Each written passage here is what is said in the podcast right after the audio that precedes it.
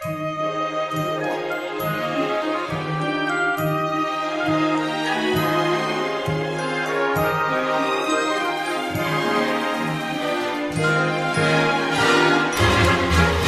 the most wonderful time of the year.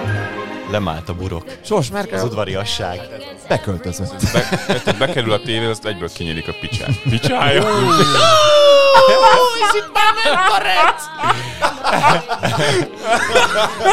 Hát ez Nem best, tudom, Pete, veled mi történt de... best Igen, ez igen. Elegáns. Már lehet, hogy az is, de a csipájára gondoltam elsősorban. Premier League. Pete ritkán viccel, de Akkor nagyon.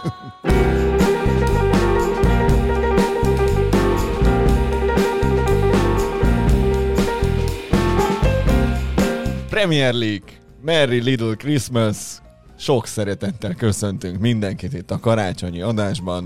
Nagyon jó a hangulat itt a stúdióban, már megint rohadt hideg van, mert megint beszart a fűtés. Mindegy, ezt majd megoldjuk. Sok szeretettel köszöntünk mindenkit, de ezt azt hiszem már elmondtam. Nagyon jó adásnak nézünk elébe, mindenki hozott magával így egy némi, némi nemű indulatot ebbe a műsorba. Viták lesznek ma itt, szerelem, kaland, akció. Ez, ez az Esperanza lesz? És vígjáték is. Úgyhogy ready to make an entrance 32 ezer pezettáért. Sosmá, Készen állunk beleállni a Pete-be. Ez a sziasztok. Vagy ti már csak ezért jártak ide, hogy belém álljatok. Ja, ja, ja, szabotás van. Szabotás van. Sziasztok. De és akiben ma beleállunk, nem tudom, hogy mi. Én nem, én nem, mert ez már a 11. évünk volt, amit lehúztunk együtt Pittel, úgyhogy nem. Tegnap ártét a Magic meg minden. Ó, ó, ó, Akkor hát, a Magic. hát az, egy, az 8-1, akkor se szólhatunk semmit. No de! A Sunderland, igen, bocsánat. Jó, mert itt ezek itt ilyen Liverpool szurkolók azt hiszik, hogy Ó, a már, Márknak most kis, fáj. me- kis mert- meccs már nem is Na, meccs. Márknak most Mutasd- fáj, mert lefocizták a csapatát a hétvégén, úgyhogy... Szabó Pitt magyar hangja, Mr. Michael Cox. Hi guys! És Váj úr, mivel készült már a Hát mondanám, hogy murinyózzunk, de ez nem jó pillanat. Pedig a életem se az jött össze az elmúlt tíz évben az előző hétvégén, úgyhogy ez most nem az a pillanat lesz, amikor róla beszélünk. Hát akkor. Csak Szia, amikor még Szia Bence, van. köszöntöm Hello, téged is a műsorban. Ö, ki, ki kezdi a ki kezdi a, a fightot? Ki üssön először? Mert Beszéljünk. hogy, hadd mondjam el, arról van szó, hogy nincsen teljes egyetértés abban, hogy mi történt a Liverpool Tottenham mérkőzésen, mármint, hogy mit láttunk. Nem tudom, kezdjünk kellemesen, valljak én szerelmet Artetának? És Az ez nem hogy jön a? Tottenham Liverpoolhoz? Akkor ez a szerelem része, Igen. kaland, az, az majd mi lesz? A kaland. Uh-huh. Kaland az, amikor majd a vírus helyzetről beszélünk? Ez nagy kaland lesz. Az nagy kaland. Azt én a becsvágy. Ez a kedvencem, akkor belőle becsvágy. Ja. Na, akkor kezdjük a kellemetlen részével. A történetnek igyekszünk szerintem. Szerintem maradjunk középen. Az a biztos mindig a, a, a témában. Ö, mindegy. Na, szóval, hogy Tomba... Ez eddig nagyon jó. Megy 5 perc a műsor, semmit De nem tél- mondtunk még, Mert a semmit. faszkival, hogy már megint bazd meg, a Covid-ról kell beszélni. Nem, nem tudjátok egyébként, hogy mi van a Covid, de olyan, olyan ritkán jön szembe. Tehát, hogy így mi a, mi a. Covid helyzet, bazd meg. Na, Igen, szóval... Ugye ilyenkor biztos lesz, aki, hogy most itt is erről kell beszélni. Igen, hát, igen, igen. Ugye az előző Én forduló... vagyok az első. Te vagy az Jó, első, csak tök jó.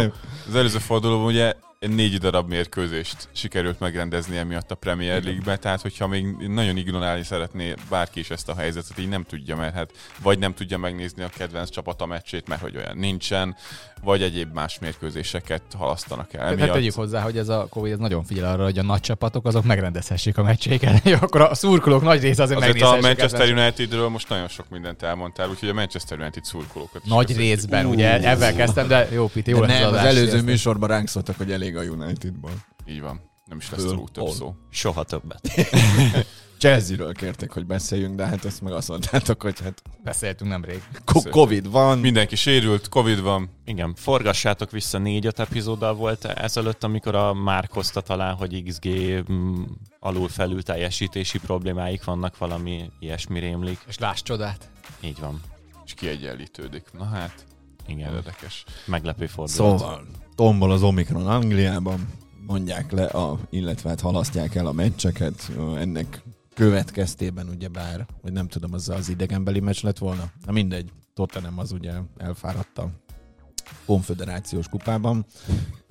Konfederációs. Lantosi mi hívta, így innen is csokoltatjuk. És hát ugye most hétvégén azért nem túl sok mérkőzést rendeztek, mint ahogy azt így elmondta Pete is. Helyes döntés?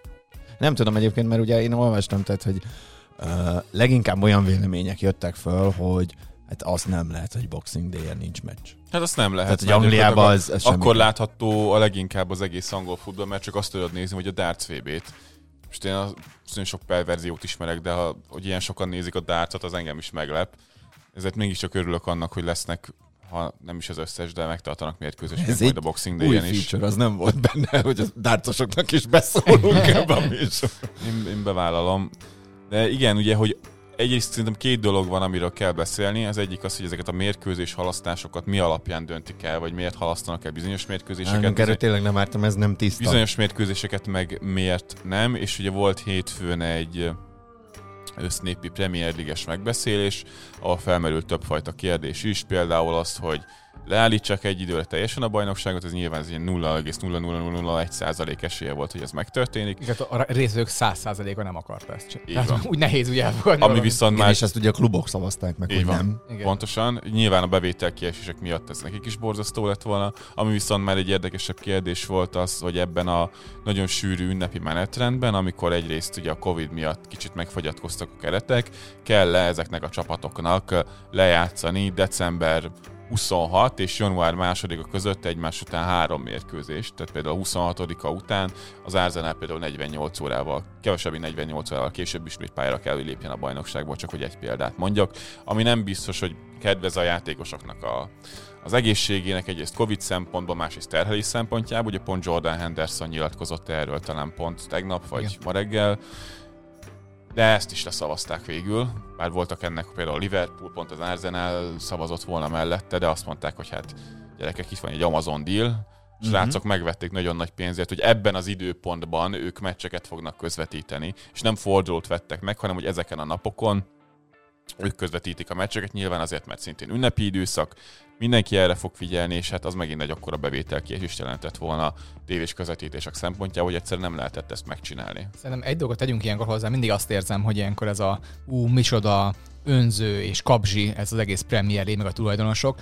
Ha most belegondolunk, hogy mi a üzleti modell mint minden ember, keresünk valahonnan pénzt. Valahonnan kapunk pénzt a munkáltatónktól. Ők nem ebből kapják, ők a reklámszerződések vagy a közvetési díjakból élnek, meg a Premier League.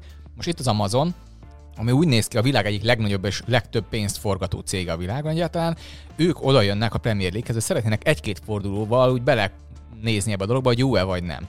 Most ide jönnek, valószínűleg jövőre még többet fognak licitálni, ebben a Sky Sportsnak, a BT-nek hajtják fölfelé az árait, mint az őrült. Hát hülyék lennének azt mondani nekik, hogy hát srácok, érted, megvettétek ezeket a napokat, de hát most nem elrakjuk innen, jövőre majd, majd próbáltok újra, jó, és akkor hát, ha sikerül. Na, de ez nem így működik, mert egyszerűen azt a vevőt, akit később azt szeretnéd, hogy kölcsön nálad, azt nem küldöd el. Ugye Gabi, te se küldöd el az, aki érkezik, hogy akkor jönnék egy 50 fős társaság, és mindenki iszik, nem tudom, 14 feles kört, akkor nem mondom azt neki, hogy figyelj, most, most nincsen neked ingyen pia egy körre. Attól függ, ha akarnak karaokézni, akkor nem jöhetnek. Mondjuk az Amazon karaokezni is akar, Jó van, ugye, akkor a dátosok, a karaokisok, még akkor Nem vagy fekete, vagy fehér itt. Szóval én, csak azt nem akarom, hogy nagyon sokszor nagyon úgy tűnik, hogy ú, itt annyira pénz mozgat mindent, meg, meg hogy úristen, micsoda undorító dolog ez. Igen, a pénz mozgat mindent, és a mindenkinek, aki ezt hallgatja, ezt a podcastet, valószínűleg van egy kedvenc csapat, akinek ugyanolyan pénz mozgat mindent, tehát akkor ezt fogadjuk el, hogy a, a foci az egy gazdasági vállalkozás, ahol meg kell élniük, a Premier League-nek is meg kell élnie, szerintem ez egy tök érthető, korrekt dolog. Szerintem a, az izgalmasabb kérdés az, hogy miért teljesen inkonzisztens, és nincsen teljesen egyértelmű szabály arra, hogy mikor áll ki, áll, kell, ki kell állni egy csapatnak, és mikor nem kell kiállni egy csapatnak. Szerintem ez itt a probléma, nem az, hogy most lesz-e forduló, vagy nem lesz. Igen, ugye itt vannak bizonyos alapelvek, amiket figyelembe veszi ilyenkor a Premier League, tehát hogyha mondjuk mindhárom kapusod covidos, akkor halasztatod a meccseidet, mert nem tudsz kiállni rendes csapattal. Nyilván ilyenkor lehet mondani azt, hogy akkor az U17-ből valakit küldjél föl, de ez nyilván ezen a szinten megint csak azt Premier League-nek a versenyképességét sértené meg, mert mennyire komolyan vehető egy az olyan meccs, ahol egy Igen. 17 éves játékosnak kell kényszerből beállni, mert összes kapus covidos. Ilyeneket is figyelembe vesznek, elvileg az alapelvnek a része az is, hogy 14 játékos, 13 mezőnyjátékos, Felnőtt plusz egy felnőtt felnőtt, vagy pedig olyan, felnőtt keretbe regisztrált játékos, játékos bevethető legyen. Hogyha ez megvan, akkor nem halasztják a meccseidet. A Chelsea például ezért járt nagyon rosszul, mert nekik elképesztően bő keretük, rengeteg felnőtt játékosuk van az A listán és a B listán is nagyon sokan vannak, pont azért, mert többen is kölcsönből tértek vissza, akik igazából az első keretben nem kaptak lehetőséget, de ott vannak a listán, mint felnőtt játékosok, ezért nekik például az előző fordulóban a Wolves ellen pályára kellett lépniük. És így megint csak ez a first world problem, hogyha ránéztetek a Chelsea-nek a, a kezdőjére, azért az nem volt rossz önmagában. Persze, mind, kicsit furcsa posztokon játszottak játékosok, mint például a Pulisic, Kanténak sérülésből visszatérve kellett játszani, a Salaba a középpályán játszott, csak ugye megint csak az értelmezés kérdés, hogy a Chelsea-nek ez mennyivel fájdalmasabb, mint mondjuk, nem tudom, egy középcsapatnak hiányolni mondjuk 4-5 alapembert, abból a kisebb keretben, amivel ők gazdálkodni tudnak. Ugye egyrészt azért jó, hogy egyénileg veszik figyelembe ezeket a halasztási kérelmeket, mert hogyha ki lenne mondva, mint az UEFA-nál egyértelmű guideline-nak, hogyha ez is ez megtörténik, akkor halasztás, vagy hogy ez nem történik meg, akkor nincs halasztás, akkor megint csak nagyon furcsa kereteket, meg nagyon furcsa mérkőzéseket tudnánk látni. Itt viszont felmérik azt, hogy milyen hatása van mondjuk az adott találkozóra, az, hogy kik hiányoznak, hányan hiányoznak, milyen, fél, milyen kerettel tud felállni egy-egy csapat. Szerintem ennek van létjogosultsága, egy dolog hiányzik, az, hogy ezek nem voltak világosan kommunikálva egészen szerintem az elmúlt pár napig. Tehát például ez a 14 fő szabály is abszolút nem jelent meg hivatalosan sehol sem. Talán a BBC nyomozta ki, hogy ezt egyébként elsősorban ezt veszik figyelembe. Ez a transzparencia szerintem az, ami nagyon sokaknak szúrta a szemét a Chelsea kapcsán is, és ez még egyébként hozzátenném, hogy nyilván a játékosok testépsége nagyon fontos, ezzel szerintem senki nem fog vitatkozni, de hogy például Thomas Tuchel vagy Jürgen Klopp ezt hogyan próbálja felhasználni a saját hasznukra, az szerintem megint egy más kérdés, mert ez mindig egy nagyon jó kifogás, hogy hát covidosaink vannak, meg egyébként mellette sérül, sérültjeink is vannak, ezért nehogy már nekünk játszani kelljen. Egyébként ebből a szempontból szerintem Bielsa nyilatkozott az elmúlt napokban a legkorrektebből, hogy ők lejátszották az Arsenal elleni meccset, úgyhogy egy covidos, eset, covidos esetük nem volt, viszont a félkeret hiányzott sérülés miatt. Na most ott lett valami két covidos játékos, valószínűleg azt a meccset halasztották volna, nem tudtak volna kiállni felnőtt kerettel, így sem tudtak egyébként. De ő elmondta, hogy sérültek, most az, hogy lett volna egy-két covidos, nem amiatt hiányoznak játékosaink, akkor le kell játszani ezt a mérkőzést. Szóval szerintem a rossz kommunikáció az nagyon sok szerepet játszott abban, hogy emiatt ilyen óriási káosz volt. Először Jürgen, aztán Arteta is felszólalt. Nem? Tehát volt valami ilyesmi, hogy, de pont ugyanezt, tehát, hogy jó lenne, ha valami guideline-t, valami tisztán és tisztán érthető guideline-t kapnának az edzők is, mert mondjuk nem tudom, tehát most ez, hogy ez ki határ, tehát hogy most ha hiányzik egy Salah a Liverpoolból, akkor, akkor ö, Az nem számít. Ugye az számít, hogy megvan-e annyi olyan játékos, aki már játszott felnőtt mérkőzés, méghozzá szignifikáns ja, fél, nem csak az, hogy keretben volt, én azt Mm. néztem, hanem aki játszott is mérkőzéseket. Tehát egy Harvey Elliot számít, nem tudom, egy Kelleher valószínűleg nem számít, mert nem játszott elég mérkőzést ahhoz, hogy, hogy számítson ebbe a 14 felnőtt játékosba. Az, hogy most azok milyen szintű játékosok, az senkit nem érdekel. Az a lényeg, hogy meglegyen a kerettagsága, meg a játszott perce. Ezek nekem okésak, nekem még mindig kicsit ködös a dolog, tehát hogy tudjuk van ezt a 14 fő szabály, de hogy most ezen belül mi történik akkor, hogyha egy posztról hiányzik mindenki, akkor most el fogják halasztani, vagy nem, mert hogy nem tudom, a csatárok ugye?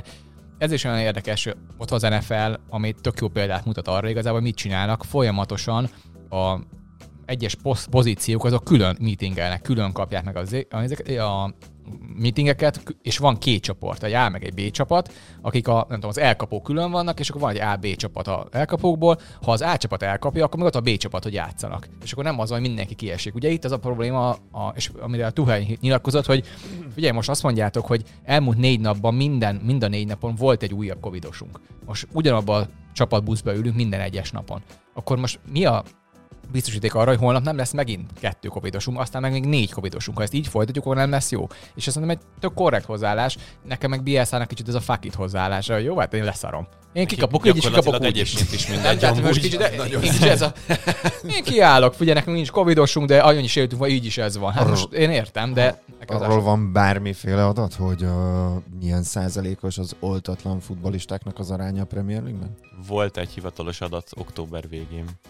A, Volt? Hát és most, most jött, ugye, Melissa Reddy most például rakta ki ezt, hogy a legfrissebb kutatások szerint, vagy leg, legfrissebb statisztikák szerint, és nem, és ami nagyon tetszik különben, hogy minden hónapban mostantól közölni fog a Premier League egy teljes ö, Premier League játékosokra vállal, egy jó ideje. kivetített százalékot, és most körülbelül 80 valahány százaléknál tartunk egy ö, Covid ö, oltásnál, és tudom, 70 valamennyinél kettőnél. Tehát azért most már kezd Mhm. fölfelé menni, csak hát ott a La Liga, a Bundesliga 95-98 százaléknál tart kettő beoltott embereknél, és látszik, hogy sokkal kevésbé is van ott a vírus, az is igaz, hogy Spanyolországban és Olaszországban és Németországban, és kevésbé van ott az Omikron, mint Angliában. Igen, ők egyébként nagyjából ilyen két, hét, két-három hét lemaradásban vannak a UK-hez képest. Tehát szerintem ott már januárban lesz érdemes megnézni ezeket az eseteket, de akkor szerintem rátérhetünk itt a legmegosztóbb dologra, itt az oltott meg oltatlan játékosoknak az esetére. Ugye több megszólaló volt ezzel kapcsolatban.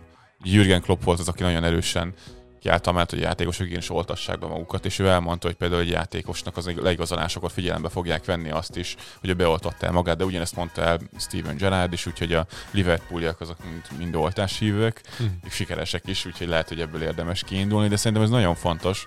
A legjobb példa ami legutóbbi, az a Joshua Kimmiknek az esete, aki egyrészt elmondta élő egyenes tévéadásban, hogy nem bízik az oltásban, majd pedig elkapta, majd pedig a szövődményei miatt most már több mint egy hónapja nem játszik, és ki tudja, hogy milyen formában térhet majd vissza egyáltalán a pályára, mennyit fog bírni, ugye neki a tüdejére ment rá elég komolyan ez a, ez a dolog, ami miatt még nem bevethető. Ugye felmerültek itt különböző lehetőségek, hogy például a, az oltatlan játékosok majd külön csapatbusszal kell, hogy utazzanak, ami megint csak a csapatösszhang szempontjából nem feltétlen kedvezőek, tehát hogy nyilván mindenféleképpen próbálják erre motiválni őket, hogy igenis oltassátok be magatokat. Egyrészt van ez a guideline szintén, hogy aki be van oltva, az, hogyha közeli kontakt, akkor nem kell tíz napra karanténba vonulnia. Tehát nyilván ezek a játékosok közvetve álltanak a saját csapatoknak, mert annak ellenére, hogy lehet, hogy nem kapták el, elérhetetlenek lesznek bizonyos mérkőzésekben, mert közeli kontaktként vannak azonosítva, akár bi- bizonyos játékosokkal, nem tudom, sokáig voltak együtt a, a masszás szobában, vagy bármi más csináltak együtt, és akkor ők szépen kiesnek. Tehát nyilván ezekkel a saját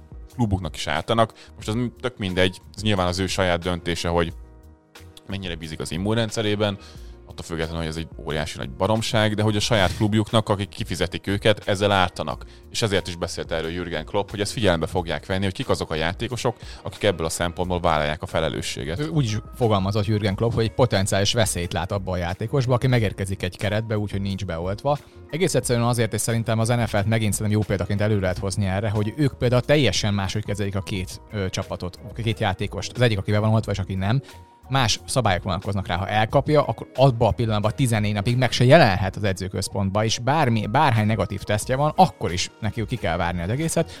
Míg a pozitívakkal szemben csak annyi van, hogy amíg negatív nem leszel, mert úgyis elkaphatod, ezt pontosan tudjuk, de sokkal gyorsabban esel túl rajta, és sokkal kisebb ö, tünetekkel, vagy enyhébb tünetekkel, és akkor egyből visszajöhetnek, ha már negatív tesztet produkáltak. Szóval azt érzem, hogy igenis erre ösztönözni kell a játékosokat, egész egyszerűen azért, mert újra térjünk vissza arra, hogy ez egy pénzügyi vállalkozás, az egész Premier League. Ha itt azért maradnak el mérkőzések, mert a játékosok nem oltatják be magukat, és ezért nagyobb a fertőzés veszélye, és hosszabban maradnak ki, rosszabb lesz a terméked. Akkor mindent meg kell tegyél azért, hogy ez jobb legyen. És szerintem a Premier League-nek ezért érdekel hogy megte- megteremtse ezt, hogy minél több oltott játékos legyen.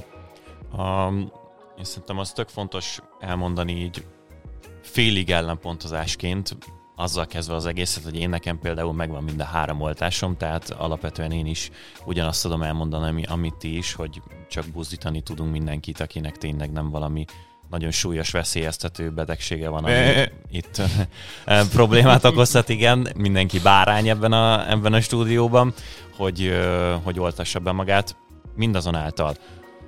Itt a tévében is gondolkoztunk, hogy beszéljünk-e erről, meg szerintem egy csomó mindenkiben felmerül, itt mondjuk Aguero-nak az esetét elnézve, meg azt, hogy itt a, a top futballisták között most valamilyen okból kifolyólag az elmúlt hónapokban több ilyen szív probléma volt, hogy ennek bármilyen köze lehet -e ehhez, akár a vírushoz, akár az oltásokhoz. Erről semmilyen kutatás nincsen, és ez még egy jó ideig nem is fog megtörténni, mert ennek egy-egy esetre levetítve semmi értelme nincsen, ennek nagy mintán van majd bármiféle olyan következtetése, amiből le lehet vonni bármiféle És lesz ebből értelmet. valaha nagy minta? Nem tudom, hogy lesz-e, csak el akartam mondani, hogy most ezekkel az egy-egy példákkal egyrészt nincsen semmi információ, ezért nem érdemes foglalkozni, hogyha valakiben felmerült, másrészt meg ö, igazándiból, hogyha Aguero-nak a szívét megvizsgálnák nagyon tüzetesen, és adott esetben az jön neki, hogy a Covid miatt volt ez a szív probléma, az sem jelentene semmit, mert ez önmagában egy-egy példa nem bizonyít semmit. Erre a legjobb további párhuzam, hogy itt a top fociban én már nem nagyon tudok ki Michen kívül hasonló példát. Sam Ellenben, Maximen, ha csak a Premier League-ből indulunk ki. na, őről nem tudtam, Ő viszont ezért a, hiányzott nagyon sokáig az előző Aha. szezonban. A, az NBA-ben a Boston Celticsnek az egyik legnagyobb sztárja, Jason Tatum, ő kétszer is elkapta a Covidot, hogyha már így amerikai sportoztunk, és ő neki konkrétan az elmúlt másfél évben probléma van a tüdejével. Nem úgy veszi a levegőt, nem képes ugyanarra De az Bruyne is elvégzett munkára, és De Bruyne is egyébként ugyanezt elmondta. Ezek szintén egy-egy példák, viszont azt tényleg hadd mondjuk el, mert ez a valóság, és mindenkinek fel kell tudnia dolgozni ezt, hogy több olyan példa van a top sportolók között, aki rosszul jött ki, amiatt, mert engedte elkapatni a vírust ilyen borzalmas nyelvtani hibával kifejezve ezt. Olyanról én nem tudok, hogy valakinek hosszú távú kellemetlen következményei lettek volna abból, hogy beoltatta magát. Hagyjuk a népírtást, haladjunk tovább.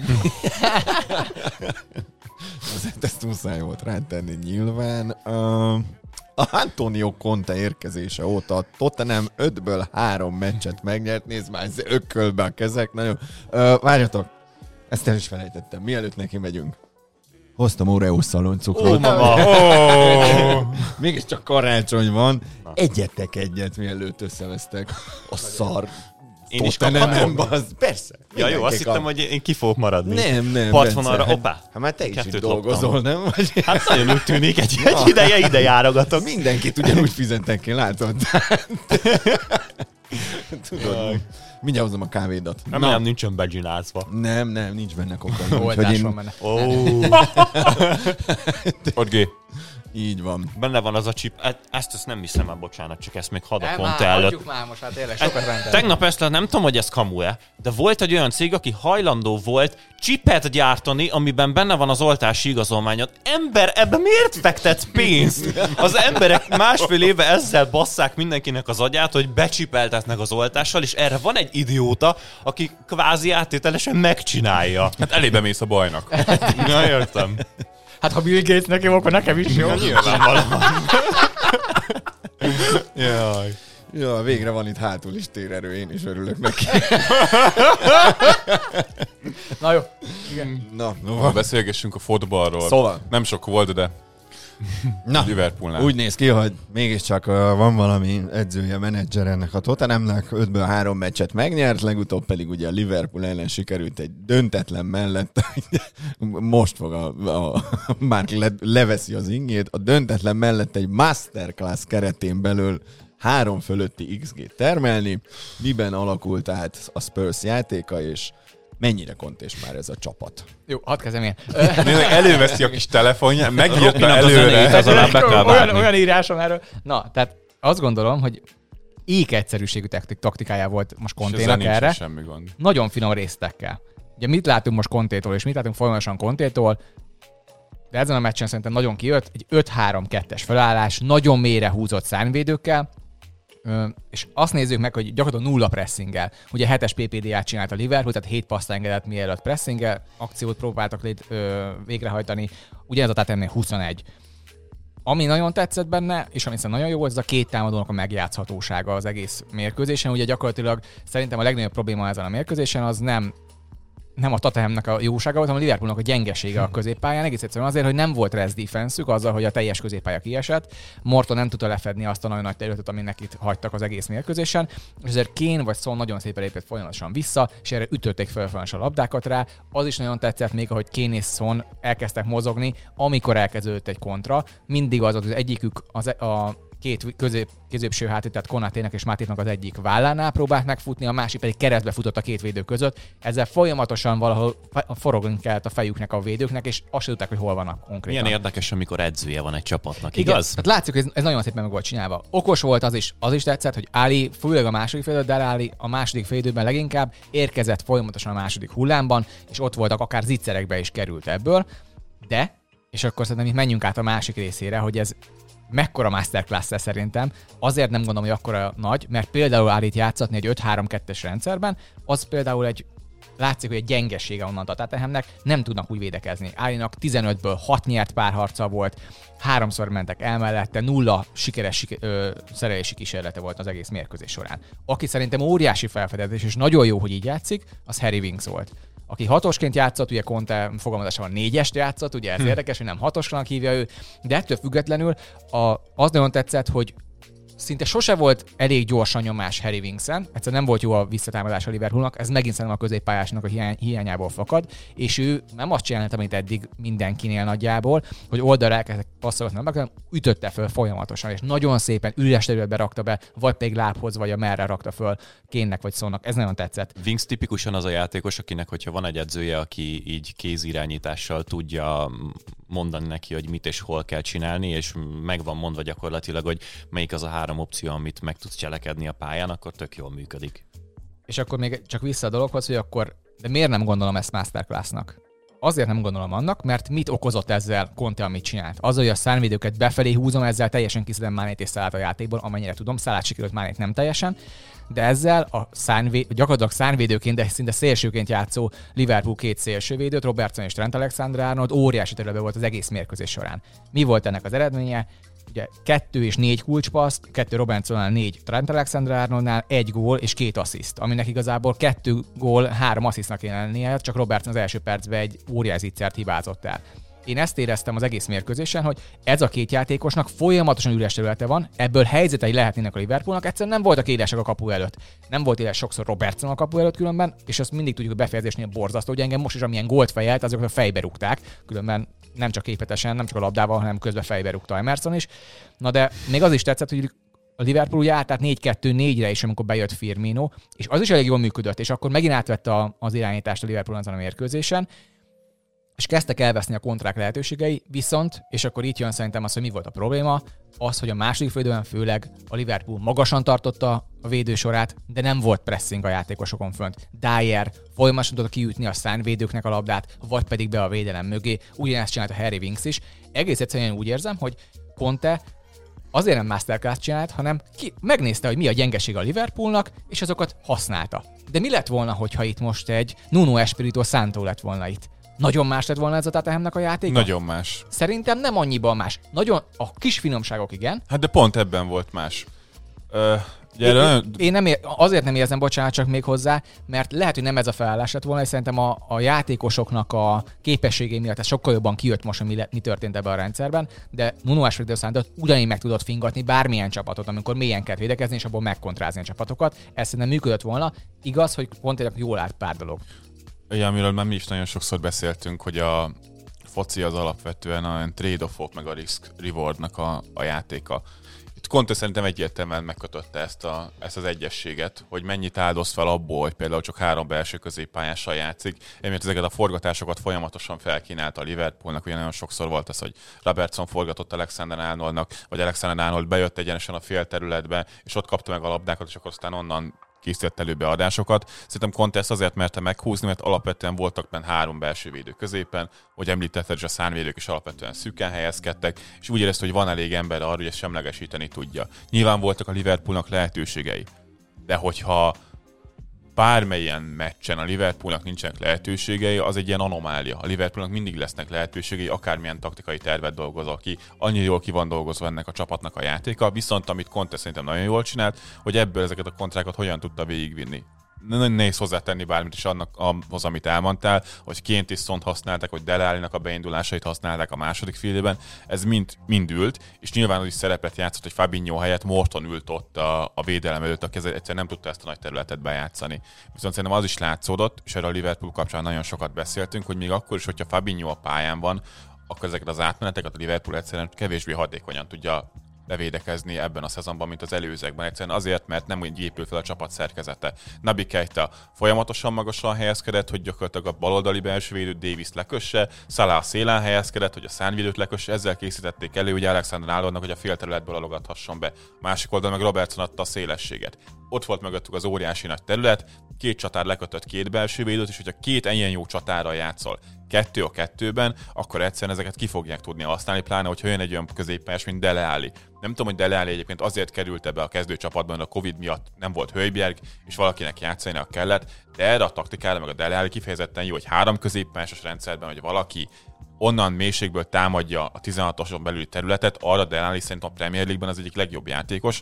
Nagyon sok rossz tulajdonsága van, ami miatt kicsit el kell dugni a csapatban, összejátékban annyira nem játszik be, védekezésben annyira nem jól használható, de szerintem ezt Conte kicsit tudatosan kötötte meg, mert hátul megvoltak létszámban, viszonylag alacsony minőségű lehetőségekre tudta tudta redukálni a Liverpoolnak a játékát. Ha csak azt nézzük, hogy hány nagy helyzetet dolgozott ki a Liverpool, akkor azt igazából csak Robertson góljára tudjuk elmondani, ami egy ilyen picit ilyen randomszerű szituáció volt, miközben a Tata nem a saját elképzelései szerint végigvitt 3-4 zicserig labdákat. És ugye Dele Alli nagyon sokszor oda is került, csak az utolsó passz hiányzott, vagy Harry Kane nem lőtte be a helyzetét, vagy rossz döntést hozott szon, vagy éppen lesről indult ki. Nagyon sok ilyen szituáció is volt, ilyen egy-két cent is lesekkel múlt a dolog. Mennyi lett az XG a végére? A Tata 3,6 ez azt jelenti, hogy nagyon be kevesebb lövésük volt jóval, de azok mind szinte nagy helyzetet eredményeztek. Nekem ez azt jelzi, hogy az a játék, mint Conte kitalált, az, hogy a poolnak sok lövése volt, de alacsony minőségű lövések, ami nyilván abból is fakadt, hogy egy passzív védekezést választott, de az nagyon kompakt volt a pálya közepén, hogy a Mortont is nagyon nehezen tudták megjátszani az oldalval mellől, és szinte mindig csak Alexander Arnold és Robertsonra tudtak kijönni ezek a támadások.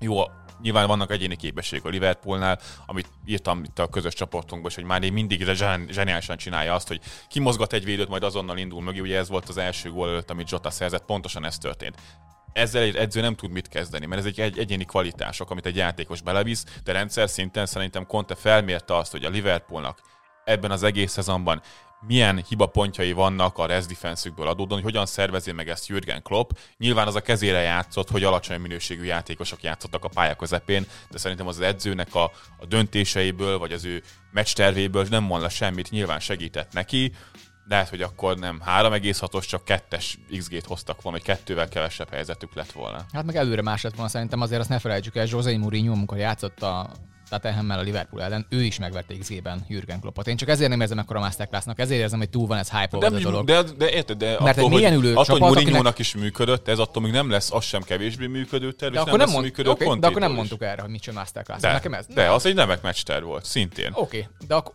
Oké, de akkor nem erről beszéltünk, hogy úristen, meg ott azon röhögtünk, hogy ott megy Mourinho és mondja, hogy nekem kellett volna nyerni, úgyhogy nem tudom, igazából 10%-ban volt náluk a labda. A műsor címe az volt, hogy már megint a jobbik csapat kapott ki. Igen, igen, igen, igen. Én ezt, ezt éreztem akkor is, hogy igazából ez működik a Liverpool ellen, ha elég jó játékosaid vannak. A United ugyanezt csinált a Szulsára mindig a Liverpool ellen, és ha beülsz három védővel, Hát de hogyha valami működik, akkor azon miért kell változtatni? És pont ezeket a finom hangolásokat, amiket te is említettél, és Nekem nem ez a bajom, nekem az a bajom, hogy ezt masterclassnak hívjuk. Szerintem ez nem masterclass, ez mindenki tudja, hogy ezt lehet csinálni. Ugyanezt csinált a Diego Simeone is. Tehát ezt tudjuk, hogy ez egy jól működő dolog, egy nagyon magasan ülő csapat ellen. Ezzel ugye Guardiola tud mit kezdeni, és azt mondja, hogy figyelj, nem fogok 3-as XG-t rugni ellenet, hanem 1,2-eset, az max 0-0 lesz ez a mérkőzés, de nem mész el. A Liver- Klopp meg mindig azt mondja, jó, nem be, akkor átverjük az ajtót, és akkor na majd berúgjuk mi a helyzeteinket. És igazából még Robertson agyon nem rugott egy embert, addig ez működött. Igazából még 2-1 volt, igaz, hogy XG-ben szerintem a Tottenham, és azt mondjuk ki, ezen a mérkőzésen a Tottenham érdemelt volna a győzelmet, mert nekik működött jobban a meccs mint amit Klopp el akart játszatni. Ja, én azt hittem eredetileg, hogy a Márkhoz fogok közelebb húzni, de valójában gyakorlatilag tűpontosan a kettőtök között vagyok. Először is a Pete-nek abban mindenféleképpen igazat kell adjak, hogy értem, hogy Alexander Arnoldnak meg Robertsonnak voltak helyzetei, de hogyha az a kettő választásod van, hogy Mani és Salah kerüljön helyzetbe, vagy a két szélsővédőd akármennyire progresszívek, meg mások is, mint egy alap tradicionális szélsővédő a, a Liverpoolnak a két nevével kapcsolatban, vagy, vagy ők ketten, akkor azt választom, hogy inkább Robertson kerüljön helyzetbe, és nem Mani. Szóval, hogyha simán sikerült kiszorítani a Liverpoolból azt, hogy ne a két szélső támadójuk, hanem a két szélső védőjük kerüljön helyzetbe, ráadásul nyilván sokkal rosszabb helyzetben, mint, hogyha mondjuk Salah jöhetett volna befelé, akkor ez egy sikeres taktika, ez egy jó húzás, és ez egy jó döntés. Ezt Ez szerintem mindenféleképpen el kell ismerni, ez az egyik. A másik pedig az, hogy Na, nem tudom, mi volt a másik, amiben igazat akartam. Hát igazából a Márknak nem is A- akartál igazat adni, Nem, csak én nem. egyrészt már... Rohadtul nem akartam. Annyira nem vagy te? hosszan beszéltetek, hogy, hogy elfelejtettem a közepén, majd eszembe fog jutni, úgyhogy inkább referálok másra. A Márk azt mondta, hogy ha elég jó játékosaid vannak, akkor működik ez. Én ezzel rohadtul nem értek egyet. Nem, akkor, nem azért működött, mert a Spursnek jobb játékosai vannak, mint a Southamptonnak, hanem azért működött, mert a Liverpoolnak a csere középpályája játszott, és én szerintem ezt rohadtul nem hangsúlyoztuk ki eléggé. Elmondtátok így félig, de ki kell azt jelenteni, hogy pillanatnyilag a Liverpool messze legjobb középpályája az a Thiago Henderson Fabinho. Egyikük sem volt a pályán. Tehát gyakorlatilag a Fabinho Thiago kettős, ami abszolút a kontrollt jelenti a Liverpoolban. Előrefelé is, mert Thiago marha jól tud beszállni a letámadásba, Fabinho meg most oké, hogy át tudnak menni azért sokszor a Liverpoolnak a magas védekezésén, de mégiscsak szerintem elit a körülmények között, amennyire itt lehet menteni a mentetőt hátrafelé a Liverpoolban. Ők nem voltak ott. Rosszabbul működött a pressing, ez szintén elhangzott, és teljesen nyílt volt a középpályája, egy, egy 18 a Morton, vagy egy ilyen, egy ilyen Igen, ifi igen. játékos volt, aki ott volt. Tehát ez kihangsúlyozta azt, hogy Kontinak volt egy jó elképzelése, ami nyilván logikus volt, és ezt szintén meg kell adni, de a, én azt gondolom, és valójában ez a szummám, hogyha a Liverpoolnak az alap középpálya játszott volna, és akkor ilyenekben még bele sem mentünk, hogy egyébként Virgil van Dijk nem volt ott a pályán, akkor itt a Tottenhamnek akármennyire jó volt a meccs terve, valószínűleg rohadtul nem termett volna meg semmi, pont ugyanúgy, ahogy idén a csapatok 95%-ának. Én Van Dijkba azért nem mennék bele, mert jól játszott a két középső védő. Szerintem különben a körülményekhez képest teljesítették, amit kellett. A másik pedig az, hogy azért gondolom azt, hogy ez műk- sokkal jobban működik ilyen játékosokon, mert ha egy Son meg egy Keened van, akik úgy érzik egymást, ahogy ez történik a Tottenhamnél, szerintem nagyon más, mint amikor Jimenez és Traoré játszik el a Wolvesba, aki nagyon hasonlót akar csinálni. Csak egyszerűen nem tudják megoldani az ilyen helyzeteket, mert nem tudnak két paszt kiosztani egymásnak. De most a Chelsea is 3-5-2-t játszott a Liverpool ellen. Ott meg Lukaku, meg Havertz volt, vagy ki volt, aki fönn. Most nagyon sokkal rosszabb játékos Lukaku, meg Havertz. Mégis az első fél időben A a Chelsea nem ezt Chelsea, csinálta. de a Chelsea pályán nem volt az első fél időben. Hát mert nem ezt csinálta. Nem seggelt be a kapuja és nem ezt csinálta, hogy egy embert föntartott, akire felütötte a labdát, és a másik már mozott le róla, hanem igazából azt játszotta folyamatosan, hogy a próbálták még kihozni hátulós labdákat még passzokkal, nem pedig az Taktikailag abszolút értem, csak egyszerűen nem érzem valid érvnek, hogy szimplán Oké. a játékosok minőségéből adódóan ez jól működött. Itt a Liverpoolnak voltak hiányzói. Egy dolgot szerintem ne felejtsünk el, hogy igen, a csere középpályán játszott a Liverpoolnál, de hát Jürgen Kloppnak meg nem tiltotta meg senki, hogy ez ne alkalmazkodjon. Tehát, hogy nem kell attól függetlenül az alapjátékot. Az alapjátékodat felrakhatod, de hogy ugyanabban az összetételben, ugyanaz a rest defense ugyanazzal a labdánli játékkal felállni, ilyen esetben azt szerintem egy hiba. Ha már nem csak Conte Masterclass, hanem Klopp felelősségét is keressük mondjuk ebben a Én, én mérkőzésben. sokkal jobban Klopp felelősségét érzem ezt, mint, mint Conte Cla- Masterclass. Szerintem nem fogott ülni a Coaches Voice-nak a YouTube videóján, és, és beszélni erről kettő-kettő, hogy úristen, mit raktam föl, mert már Jó, Temeri is ült, tehát hagyjuk. De hogy igen, tehát hogy kon- Klopp mit csinálhatott volna ezzel a mérkőzésen, amit ugye egyébként szerintem a második fél időben tök jól megoldott, hogy két játékos tartott utána a védelem előtt, védjétek azt De a ugye területet. pont, amit a Bence mondta, az a Fabinho Tiago. Ha ők játszanak, szinte mindig játszott a Liverpool, hogy szinte dupla szűrőjé változnak, és ha ketten álltak volna Son és Kane előtt, és nem lehet megjátszani őket felpasszal, hanem csak ilyen átrúgom a védelem mögött, akkor azért Konáté tud futni, avval nem lesz nagy baj, már itt már kevésbé, de Kane se tud annyira Hát erre meg mondjuk így nagyon jó megoldások voltak Delálinak ezek a mélységi beindulásai, amikor Dyer-től kapta ezeket a jó labdákat. Ugye ezeket a legnehezebb lekövetni mondjuk akár egy védőnek is, hogy van mondjuk egy, és ez egyébként nagyon jól nézett ki a spurs hogy volt ugye a két szányvédő, és megosztotta a figyelmet ugye a Liverpool szélsőnél. Delali ezt használta ki folyamatosan, hogy Alexander Arnoldnak és Robertsonnak is kifelé kellett figyelnie, hogy az első fél időben talán Harry Kane-nek az IC-nél pont ez történt, hogy Robertson Ah. egy ilyen nagyon rossz test pozíciót vett föl, Mert és a, Endon a azért szélsőre figyelt, azért tudta kiugratni annyira könnyen Harryként a második fél időben, meg ugye széthúzták a Liverpool védekezését, és ezekbe a gepekbe beindulgatott de leállni. Tehát gyakorlatilag azt a középpályát, amiről most már beszélt, egyszerűen átrúgták. Ott már gyakorlatilag teljesen mindegy De volt, hogy hozzá, e, szerintem ezzel a középpályával nem az a baj, hogy át lehet rúgni, mert minden középet át lehet rúgni. Akkor nem lehet átrúgni a középpályát, hogyha felső hármasod olyan azt nem pressing hogy nem tudsz fölnézni, és megvárni, amikor indul beállni és berakni a labdát. Nekem ez volt hihetetlen feltűnő, hogy ez a tavalyi évi Liverpool volt, amikor a nagyon magasan vagyunk, de nem pressingelünk eléggé fönt, akkor óriási baj lesz ebből a Liverpool, és ütik be a labdákat folyamatosan mögéjük. Ezt ebben az évben avval, hogy még magasabb lett, csavar a pressing működött. De vagy a másik fődőben ez nagyon rosszul néztek hiszem a Liverpoolnál, és ezért érkeztek ezek az ittszerek már felállt védelem ellen is. És nekem ez volt, ami nagyon zavart a Liverpoolnál és Kloppnál, hogy ezt nem vették észre, és a 4-2-4 szerintem erre volt egy reagálás, hogy igenis négy emberre támadjuk le azt a fönti, hármas is lehet egyből támadni, és még Vince is odaér egy emberünk. És onnantól már igazából nem érkeztek ugyanezek a passzok fölfelé, csak már Robertson szétrugása után. Gábor, neked kell eldöntened ezt a szakmai vitát. Én annyit Beszélj, szeretnék légy szíves elmondani, hogy Harry Kane egy gyökér, és az is marad, igen, de az hihetetlen, hogy ő még mindig mindent megúszik, de hát ugye England captain, Igen, ez a Match of the Day-ben volt ez, mert ugye Sirertől kérdezték, hogy akkor szerinted van olyan, hogy a szöve- hogy az, az angol csapatkapitányt jobban védik, és akkor röhögött, és mondta, hogy inkább lépjünk túl ezen a kérdésen. szóval tényleg az mondjuk azt tényleg el kell mondani, hogy én nekem az azért zavar külön az nagyon. indoklás, tehát az volt Igen. pofátlan. Tehát Ez, Amit hogy ezt, Harry hogy fölemelte már az a volt pofátlan. lábát, ezért nem törtek agyon a lábát, akkor ezért nem adunk piros lapot. Egészen elképesztő, ez nem vérlázító. A másik pedig az, hogy eddig nem működött egész rosszul a VAR, meg, a, meg az egész játékvezetés a, az ebben az évben a Premier League-ben. Szerintem most az elmúlt pár forduló megint úgy elgurult itt egy gyógyszer, amit nem egészen értek. Tehát a tavalyi év ugye az volt, hogy éppen valakit hozzáértek, és akkor azonnal fújogatták a 11-eseket, az borzasztó volt. Ebből most visszavettek, azt hittük, hogy akkor most a másik irányba megyünk és most mindenkit agyon lehet rúgni, bármit lehet csinálni. De most egészen jól működött szerintem, legalábbis eddig az pár fordulóig én nem éreztem azt, hogy ekkora problémák vannak. Aztán most egyszer elkezdődött ez egy ilyen hihetetlen álmok futás itt megint, és, és a legdurvább ez a szerecsen mosatás a végén. Ez amikor hát azért volt, mert hogy igazából nem kihívta volna, de nem akarta végül is kihívni, mert nem érezte, mert felugrott, és akkor nézed, hogy most miért kell magyar, miért nem lehet azt kimondani, hogy csesztük gyerekek. Hát más, legközelebb máshogy csinálnánk. De soha nincs, ki, ki, bocsánat, nem tudom, ki nyilatkozta? Hú, baszki, nem fog eszembe jutni, de hogy ugye a játékos hibázik, azt megbüntetik a, híró, a bírók, hogyha hibáznak, semmiféle retorzió ugye nincsen, és ugye az sincsen meg, hogy bármikor is azt mondanák, hogy hát most ezt benéztük.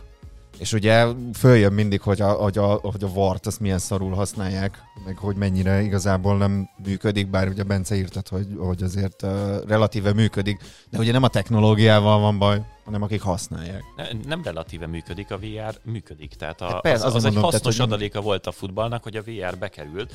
Az van, amit itt öm, próbáltok sok oldalról megközelíteni, hogy miközben egyébként nagyobb arányban születnek jó döntések, a rossz döntések, azok viszont eszméletlen módon felerősödnek és kiviláglanak. Tehát nem teheted meg a VR mellett, hogy azt mondod a meccs után, hogy hát srácok, elcsesztem, mert három évvel ezelőtt nem tudtad visszanézni, most meg visszanézted a meccsen, hogyha ott rossz döntést hoztál, akkor utána az nagyon-nagyon durván ultraciki, és akkor valami magyarázatot muszáj fűznöd hozzá, hogy te miért döntöttél így, még hogyha hülyeségnek is tűnik utólag, mert valami indoka volt, hiszen ott álltál és megnézted, vagy valaki megnézte fönt a VR szobában.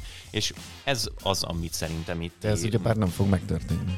Bárki is kiáll és azt mondja, a Riley most kijönne, hogy hát elbasztuk. Ne haragudjatok, hozott anyagból dolgozunk, csak ezek a faszok akarnak játékvezetők lenni. Hát igen. De az durva, most ugye végigmondta mindenki, tehát a Match of the Day, a BT Sport, a Sky Sports, a Mark Lettenberg, mindenki azt a gyerekek, ez egy óriási hibás döntés volt, nem értem, miért nem mondják, és már tehát az a hülyének néznek mindenkit az, hogy mindenki, aki a sportszakmán belül van, azt mondja, hogy ez hülyeség az a döntés, és kiállunk azzal, hogy nem, nem azért, mert hogy úgy gondoljuk, azért nem volt hülye. Ja, mert ez felvállalhatatlan emberileg Igen, nekik. tehát ez hihetetlen különben szerintem. És még egy dolog, amit szerintem meg kéne változtatni, ez a, VAR ö, monitor, az berakják oda a Tatems új stadionjában úgy van kialakítva, hogy konkrétan semmi nincs mellette, hanem ott van a szurkolók közé gyakorlatilag berakva egy monitor, kiáll az szerencsétlen bíró, és akkor néz vissza az esetet, amikor mindenki anyáz tiszta erőből három méterről. Jó, nem köpnek le közben, amikor próbál megcsinálni, és most, gond, most ott fújja a Tatem ellen ott valami. Tehát ez, ez máig nem értem, miért nem megy be valami kis szobába, vagy miért nem oda a más negyedik játékvezető, megy- játékvezetőhöz megy, hogy ott beszéljék meg, hogy valami legyen,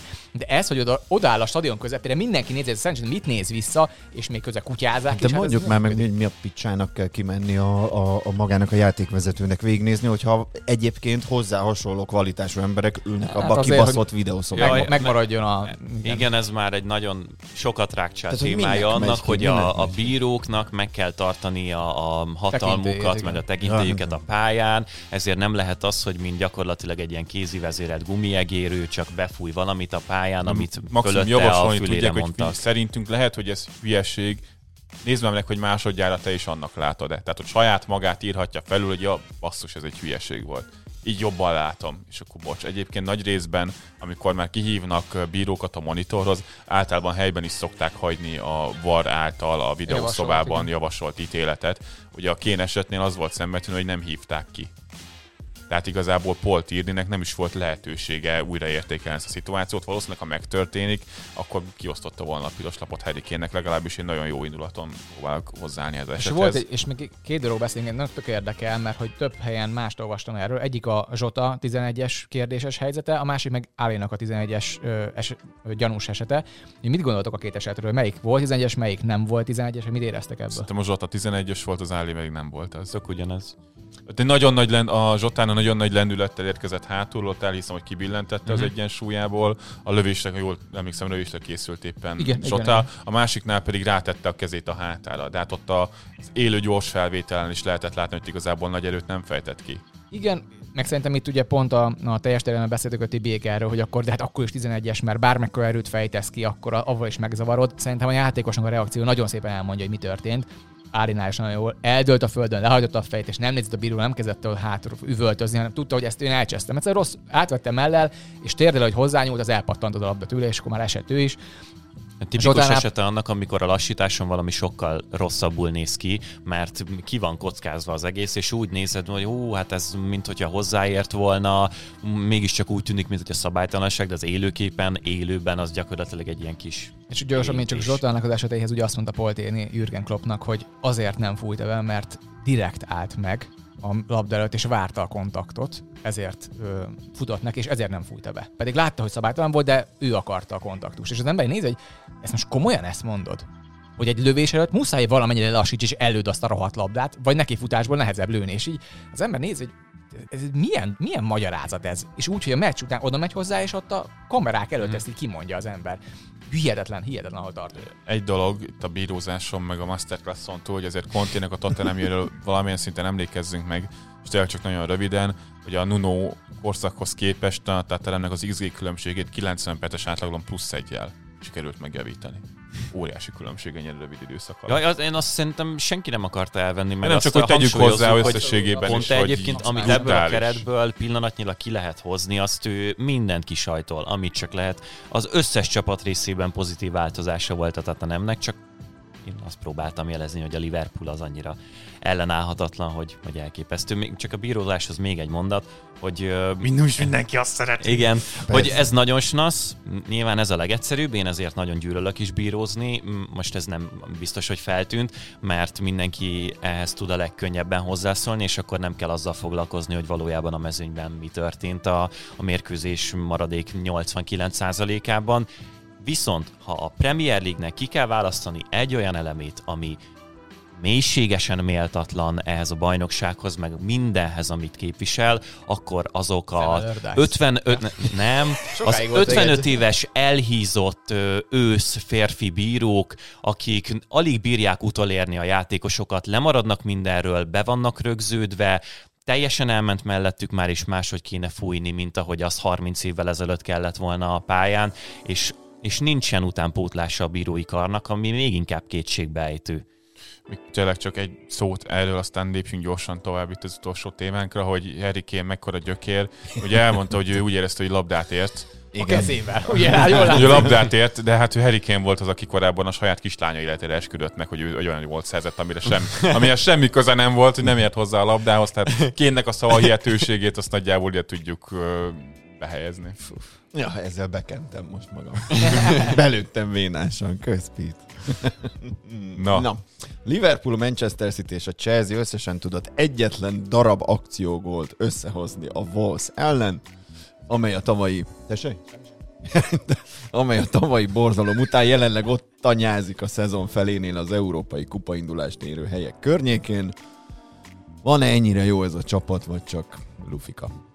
Nagyon sokat néztem most ennek utána adatoknak, hogy ez mit, mit, tám, mit támasztja. Szóval Szerintem mit egyet fogunk érteni, úgyhogy hallgatlak. Akkor nem kaptak több szalon Valamit kigondolok addig. Majd mondd el, hogy sok, sokba egyet értek, de De? Ti már mindent elmondtad? én azt, azt érzem, hogy megpróbált valamit Bruno Lage, de szembe jött az élet, és ez alkalmazkodott. És ez nekem nagyon tetszik, hogy ezt csinálta. Ugye mi történt az, a, fordul, a Premier League első négy Így fordulójában? nyitottunk kocsmát. Na, az vagy a magyar valamit. vagytok. te vagy a magyar kell legyen. Csak nem állít az ajtóban egy Adama Traoré. Nem, mondjuk az sokat Nem, segítene. mert- mert, az a- oldakozási kedve. Ö, Ugye az első négy mérkőzésen a Premier League-ben 19 lövés per meccses mutatója volt ennek a Wolvesnak, nulla pontért, úgyhogy az XG-je 1,84-es volt per meccs. Ez az egyik legjobb volt az egész Premier League-ben. Nagyon domináns játék volt, magasra húzott védelemmel, brutális pressinggel.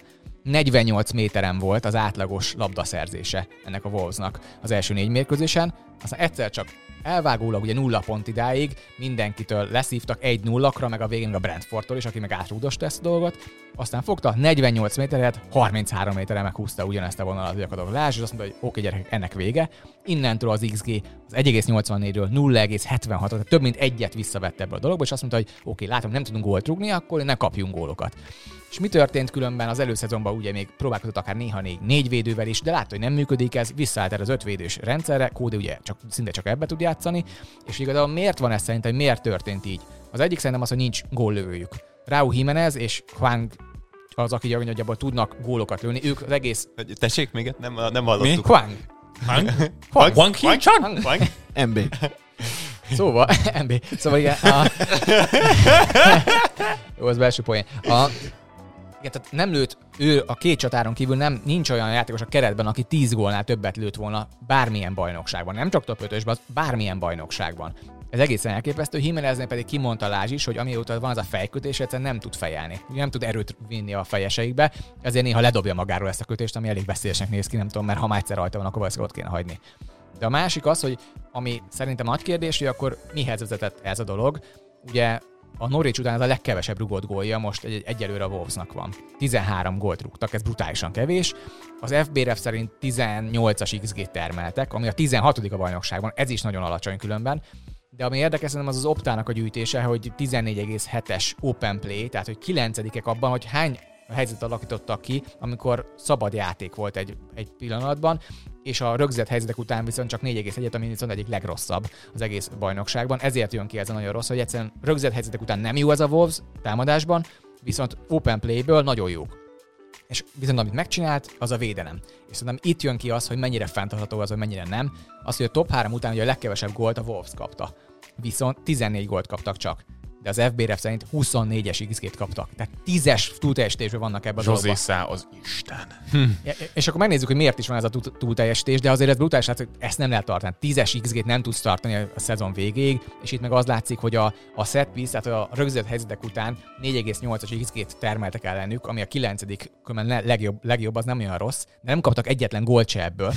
És akkor megint azt látjuk, hogy hú, micsoda, nem tudom, tactical, tactical magician ez a lás, hogy igazából most már minden meg van oldva, tehát rohadtul nem igazából középmezőnyök, pedig a legjobbak az egész bajnokságban, úgyhogy a tavalyi évben különben úgy is óriási javulás van, mert 14 gólt kaptak rögzített helyzetek után, ami a, má- ami a Leeds után a másik legtöbb volt. Na de hogy miért van az, hogy mivel teljesítik túl? José Szá, aki ugye 20,8-as ö, lövés XG-re 14 gólt kap, ez brutális. A másik pedig az, hogy nagyon mélyre van húzva ez a védelmi vonal, és egyre kevesebb helyzetet engednek kísértetiesen hasonlít minden a kettő évvel ezelőtti Sheffield United első hónapjaira, amit elmondtál, ahol tök ugyanez volt. Dean Henderson szétvédte magát, nagyon mélyen ülő védelem, egy nagyon speciális módszerrel megszerzett egy-egy gól, és rohadék nagy mázliuk volt folyamatosan a kapujuk előtt. Nyilván itt a rohadék nagy mázli az annyiban nem ül, hogy azért a, akár ezeken a nagy csapatok elleni meccsen ezt a mély védekezést ezt tök jól megszervezte Bruno Lázs, ezzel nincsen gond, és én arra csatolnék vissza, amit már még fél órával ezelőtt mondott. hogy, Azt akartak én, hogy ezt most elmondanád visszafelé.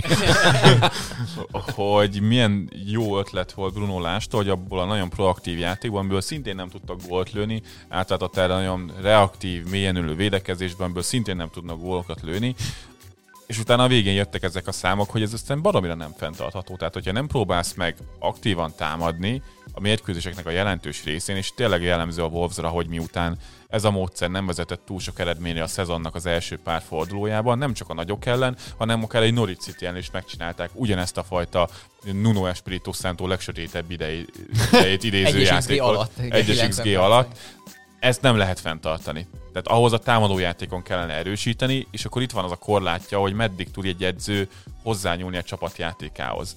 Ide játékosokat kellene igazolni, olyan játékosokat, akik tudnak magasan feltolt védelemben játszani, olyan játékosokat, akik védőként fel tudják hozni a labdát, fel tudják passzolni a labdát, meg olyan játékosokat, akik feltalálják magukat a kapu előtt. Ugye Wang Tehát gyakorlatilag csapatot kéne építeni. Igen, erre egy a teljesen más- rendben vannak, a előtte meg mögötte az, ahol így teljesen, kéne. teljesen más stílusra felhúzott keretet vett át Bruno Lázs, amivel ő próbálkozott valami más csinálni, amit lehet, hogy csinálhatott volna tovább is, és biztos, hogy nem értek volna el ilyen jó eredményeket, viszont arra szerintem érdemes kitérni, hogy lehet, hogyha ezt fenntartja, akkor hosszú távon viszont ezt a fejlődést, ez felgyorsíthatta volna akár a meglévő játékos állományjal, mert hogyha továbbra is 19 vagy legalább 10 14 lövést átagolnak meccsenként, akkor azért lehet, hogy Raúl Jimeneznek is több akadt volna, mert több lehetőség van egyszerűen. Lehet, hogy nem, hogy Wang is bár nem lőtte volna fel annyi az XG-jét, de legalább hozott volna egy jó átlagot több lövésből, akkor támadójátékban jobban néznének ki. Valószínűleg a szezon végére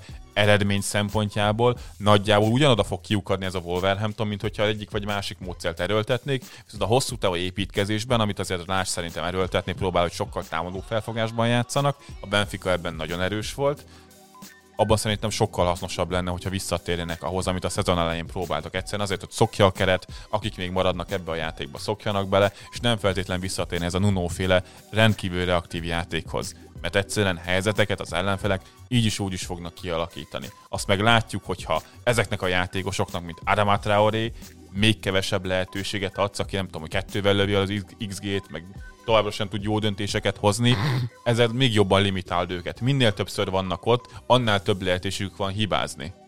Um, én most itt kerestem, hogy miben tudok nem egyetérteni ezzel, akkor helyben vagyunk, meg hazaértünk. A, nem tudom, emlékeztek-e rá, nem a tavalyi szezon volt, hanem szerintem, hogyha már ilyen párhuzamokat hoztam, az egyel az előtti, amikor a, az talán az első Grand Potteres Brightonos teljes idény volt, ahol ő az utolsó két hónapban, amikor visszajöttünk a Covidról, olyan mocskos bunkerfocit tolt párharcoknak a tömkelegével, és nagyon mélyen meghúzva a futballromantikus Graham Potter, hogy bennmaradjanak. És én szerintem egyébként önmagában az, hogy elnézte a menetrendjüket, meg a sorsolásukat, és ez egy jó alkalom volt arra, hogy itt zömében nagy csapatok jöttek sorban És jön még, egymás után. Jön még az Arsenal, tehát azért most... Od- odáig mindenféleképpen érdemes lehetett ezt megtartani, vagy mostanra időzíteni ezt, a, ezt az időszakot, és akkor így most gyűjtögettek pontokat. Hogyha meg gyengébb ellenfelekkel ellen ö, kell majd harcba szállni, akkor utána vissza lehet térni ehhez az eredeti úthoz. Én nem hiszem, hogy ő ezt most itt el akarná dobni. Szerintem hosszú ér- érdekes még az Adama Traoré, meg, meg Lázs, nekem, nekem nagyon szimpatikus, amiket nyilatkozik. Én most egy csomót hallgattam vissza a nyilatkozatát, és nagyon előrefelé mutató dolgokat mond folyamatosan. Tehát ő, ő elismeri azt, hogy ez a játék, ami jött, amit most játszanak, nem ezért jött ide. Amikor eljött, akkor azt mondta, hogy itt az támadó foci lesz, itt szép foci lesz, itt mindenki érdek, érdemes lesz Ezek a lejönni. portugál edzők mindig Mourinho. szeretik elmondani, én nem ezért jöttem. De ő tényleg azt érzem, Persze. me- mert ő tényleg változtat ezen a dolgon, és azt mondta, hogy rendbe kell rakni a, a rögzített helyzeteknek a védekezését, kömmel rendbe rakta. Nem ennyire, mint amennyire most ez kiúrik, mert ez egyszerűen felülteljesítés, de így is, már a XG-be is felül teljesítik, vagy alapban is javított már. A másik pedig az, hogy Adama Traoré meg kicsit most egyre jobban néz ki, most így fordulóról fordulóra. Jobb döntéseket hoz, többször passzol inkább, nem csak, nem csak elindul és lefelé húzza alapvonalig, és onnan próbál beadni, amit persze nem tud megtenni, vagy előni, amit nem tud megcsinálni, tehát hanem egyre többet passzol, és már volt egy előremutató dolga, egyre több pressingelési akciója van Adama Traorénak, ami eddig teljesen nem volt rá jellemző. Igaz, hogy ez a Liverpool meg a City ellen, ami ellen azért könnyű, mert mindig náluk van a labda, de nagyon jól tudta ezeket megjátszani. A másik pedig az, hogy szerintem nagyon okos volt, amit csinált például Liverpool ellen és a City ellen. Nem ugyanazt a taktikát csinálta, hanem tök más, mint 3-1-3 és 3-5-2-t játszott ugye a két csapat ellen. Tudta, hogy a City ellen teli kell tölt, tölteni a, a félterületeket, és ezt ő maga kimondta, hogy a félterületeket nem engedtük. Rugdos a szélről, ugye? Conte. Láttuk azt is, hogy gyerekek rugdosdon a befelé, Robertson meg. Alexander, engem az nem zavar. City ez Cancelo volt, akinek folyamatosan volt területe Így ezeket a beépüléseket megcsinálni. vagy a lövéseket. És ez nem is működtek, és tegyük hozzá, egy núra kaptak ki, úgyhogy második félidő persze az már egy óriás ö, mágdaráló volt, de odáig egy Joao Moutinho igazából ugye az oldaláról kipattant, ö, nem, nem 11-esből kaptok egy 11 es nyert a City. Ettől függetlenül, ameddig Jimenez nem, nem adották ki, addig nem engedtek fél XG-t egy, egy fél idő alatt a Citynek. Szerintem brutálisan jó, amit csinál Lázs. Arra leszek kíváncsi, hogy kap-e igazából egy gyors védőt hátra, meg egy befejezni tudó csatárt még Jimenez és Fánk mellé, mert akkor ez egy jó csapat lehet, és szerintem ez egy izgalmas csapat lehet. Pedro Neto majd egyszer Igen, igen, valamikor igen. jön vissza, ő rengeteget fog tudni segíteni ezen, ne felejtsük el, mert tavaly egészen zseniális volt, Jó, amikor jó, játszhatott. mondtad, igen. Na, hát pedig nem érdemes. De pedig az előző tehetség. szezonból a Wolves kapcsán csak rá Igen, volt érdemes igen, Igen. Viszont ő tényleg egy tüneményes jelenség a pályán szerintem, hogy ilyen csodálatos szavakat Aki, akinek használja. tüneményes, az a, ugye Podens, aki gyakorlatilag mindenki alatt közlekedik, mint egy tenger alatt járó. Hát a ja, Johnny játszik mostanában? Ezt, Nem, Nem, nem, nem. Nuri játszik. Ú, nagyon jól játszik. Johnny ugyanez a kategória, de egyébként ilyen hasonló alkatú fickóból a Wolfsnál van még egy pár. Uh, nem tudom, mit akartam értelmeset mondani. Karácsony Sajnos most már tényleg mindent elmondtunk, és Igen. nem jön még egy De ezt Bence monológ akarjátok-e azt kommentálni, hogy az elmúlt egy évben az Arsenal szerezte a második legtöbb pontot? Hát ilyen, hogyha egy csapatnak van edzője. Hát igen. A Wolfsnál sokkal jobb teljesítmény nyújtott a Crystal Palace a nagy csapatok ellen. Na jó, Hát a nem. Crystal is van edzője. Mi Igen. van még, hogy Charlie Pattino az új Zidane? Így van. boy. Nem, most már ő nem Patino, hanem Patino. Conor Gallagher az új, Ge- az új Gerard. Most akkor mondjuk ilyeneket. Egyébként tényleg szerintetek felkészült a Premier League? Gabriel Martinellire? Gab- Gabi Gólra. Hát most komolyan kérdezem. Óriási trollkodásba kezdünk átmenni. Szerint, szerintem felkészültek. Megmondom őszintén. Rüdigert kell mellé. Felkészültek, mert már a gólkirálynak járók is aranycipőbe bevésték a nevét a következő Ó, szezonra. igen. De Szerintem tényleg, is. nagyon szomorú. a Szállá lesztek. elmegy, vagy mi? Ja? Hát igen, nem, nem hallottad, hogy nem, nem írja alá a szerződését? Igen. Ennyi? Merry Christmas mindenkinek, mi meg megyünk szépen Jó. tovább az útunkra. Ez lesz? Semmi? Hát nagyon úgy tűnik. Hát Hi- Jimenezről egyébként még a világ végtelenségig beszélhetnénk, mert ez rémületesen szomorú, de mennünk kell műsort csinálni. Már közben mutogatja meg nekem is tudnom ki ezt, Elindultak, úgyhogy... mint az oltatlan Premier League játékosok a Covid journey-n. Ahogy Hát, fogalmaztak. Ez gyönyörű, igazán Ez egy költői. jó lezárásod, köszönjük. Ez is egy tüneményes. Köszi a munkát, Mondat. ezt már kell vágni kicsit, úgyhogy kedves hallgatók, köszöntük szépen a, hát az egész éves figyelmet. Hát könyörgöm. van. Nem jövünk már idén? Nem beszéltük meg. De, De jövünk jövő Még egy is. szilveszteri? hát Bon, két, bonnal. ünnep, két ünnep között. Sőt, a két ünnep között ez már lehet, hogy ö, több kamerás videós felvétel lesz. Oh. Úgyhogy, ö, Isten.